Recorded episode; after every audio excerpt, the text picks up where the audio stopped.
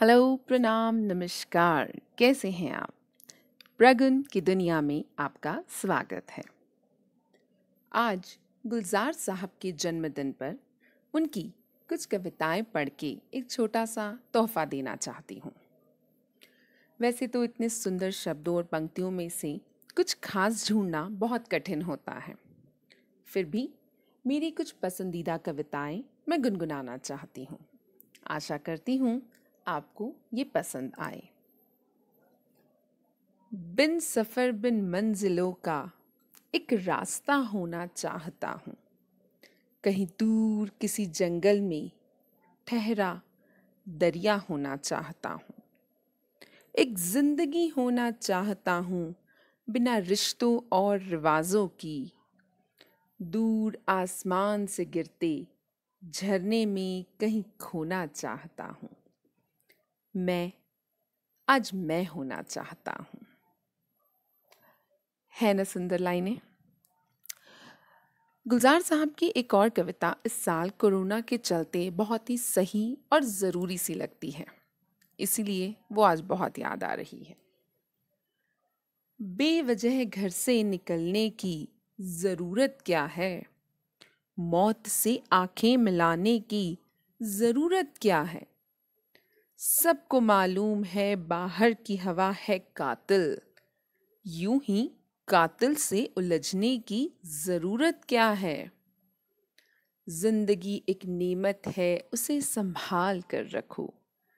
कब्रगाहों को सजाने की ज़रूरत क्या है? दिल बहलाने के लिए घर में वजह है काफ़ी। यूँ ही गलियों में भटकने की ज़रूरत क्या है?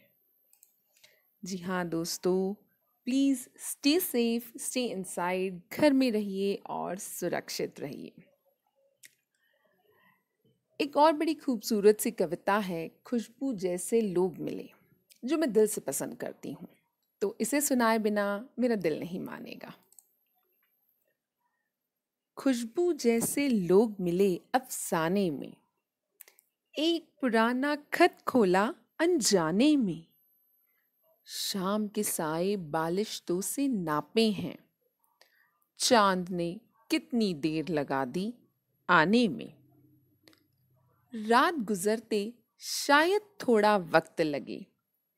धूप उंडेलो थोड़ी सी पैमाने में। जाने किसका ज़िक्र है इस अफसाने में। दर्द मज़े लेता है जो दोहराने में। दिल पर दस्तक देने कौन आ निकला? किसकी आहट सुनता हूँ वीराने में? हम इस मोड़ से उठकर अगले मोड़ चले, उनको शायद उम्र लगेगी आने में। बहुत बहुत बहुत ही खूबसूरत पंक्तियाँ हैं। चलते चलते एक सबब मरने का एक तलब जीने की, चाँद पुखराज का रात पश्मीने की। एक बार फिर से गुलजार साहब को जन्मदिन की बहुत बहुत बधाई। आई होप आपको मेरी आवाज़ में पंक्तियाँ पसंद आई हों। Pragun will be back with more किस्से कहानी एंड पोइट्री तब तक हँसते रहिए मुस्कुराते रहिए और सुरक्षित रहिए। धन्यवाद नमस्कार।